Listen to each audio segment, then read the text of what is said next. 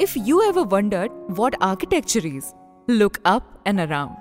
You are likely surrounded by it right now.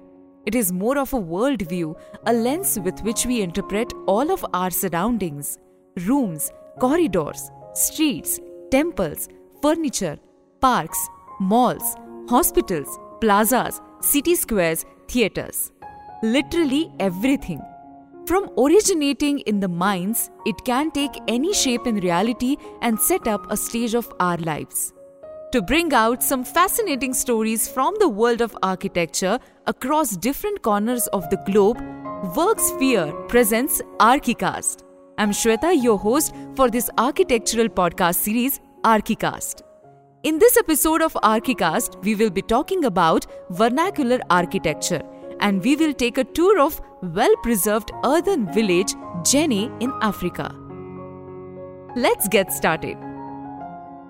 Architecture is a unique part of country's culture just like language, music, art, literature or food. The pyramids in Egypt, a temple in Japan or onion domes in Russia all convey a unique image. This is called genius loci, the spirit of a place. Every country has its own genius loci, its own uniqueness. Based on the surrounding environment and culture, human civilization developed unique building techniques. This is known as indigenous architecture. It helped to grow a bond between the people and its geographic location. It created a sense of belonging to the space. Today, modern culture and advanced building technology are quickly spreading. This has resulted in creating generic building styles across the world there is an overall loss of identity and cultural vibrancy. In these times, there are few unique cultures with exceptional geographies who are holding on to their roots. In this episode, we are going to unfold the stories of such indigenous architectural styles. Djenné in Mali. Here is the very first story of the episode, and it is from Africa. In the continent of Africa, there is a town of Djenné in Mali region. Every year on a hot, dry afternoon in Djenné, something special takes place. All the people of Djenné participate in a unique annual festival, repairing of their favorite building, the mosque. From many centuries, this Sahel region of West Africa has a unique response to its climate, culture, and context. With a history stretching as far back as 250 BC, this region developed impressive architecture with simple roots. The UNESCO World Heritage Site of Djenné is a classic example of this architecture. It is one of the most interesting and well preserved earthen towns. All houses are built with adobe or sun dried earth bricks, locally known as fere, and plastered with mud. Pieces of wood are commonly inserted into the walls to make the houses stronger. A typical house in Djenné has two stories a flat roof, a courtyard, and very little windows. The main construction material, mud, comes from the floodplains of the river Bani at the edge of town. The site is underwater after the rainy season.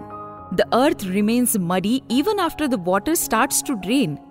The residents of Djenné take advantage of this by using the ready made mud for construction. The calcite rich mud from this site makes very durable adobe or mud bricks as well as mud mortar and plaster. Due to this, the buildings remain cool even during the hottest days. The architectural style in Djenné leaves the earthen walls and roofs exposed to the rain. This is not a big issue in the semi dry climate of central Mali, but it does mean that the exterior walls and roofs need to be replastered periodically ideally every year. The most iconic building of Djenné is its Great Mosque. The first mosque at the site was built in the 13th century, but the current mosque was reconstructed in 1906 and 1907. Just like Djenné's other buildings, the mosque is built with adobe bricks, while the earthen roof is supported by a palm wood structure. The mosque is built on a raised platform.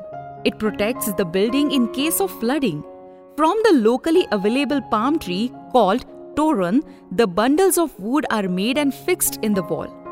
These bundles project out 2 feet from the outer wall. This helps people climb the tall walls for the annual repairs of the mosque. Every year, all the people of Jenne take an active role in the maintenance of the mosque via a unique annual festival. This includes music and food, but has the primary aim of repairing the damages of the mosque. Before the festival begins, the mud plaster is prepared in pits. It needs to be periodically stirred, a task usually falling to young boys who play in the mixture, stirring up the contents.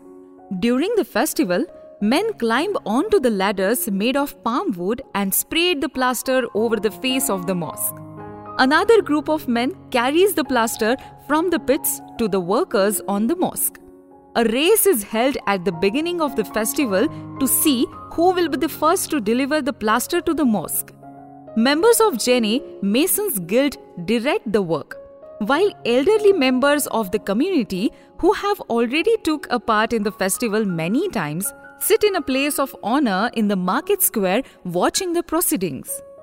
Just like Jenne, each traditional tribal state in Africa have its unique architectural styles and construction method. Each one is influenced and shaped by its own peculiar socio-cultural narratives. Today, a lot of indigenous methods are often associated with underdevelopment. Ironically, these structures utilize the native knowledge of how buildings can be effectively designed and how to take advantage of local materials and resources. With changing environment and resources of the region, experts believe that there is a need to promote further experimentation with local materials. Also, the knowledge and techniques of the masons need to be preserved. This way, Jenne can evolve its earth architecture into the 21st century and continue being a living town with a grand heritage instead of one frozen in time. With this, I will end the episode. I hope all of you have really liked the story of Jenne, an outstanding example of historic architecture. Thanks for joining on the discussion of vernacular architecture of Africa. This episode was written by architect Bahar and produced by Snovel Creations India. As always, thanks for listening to Archicast.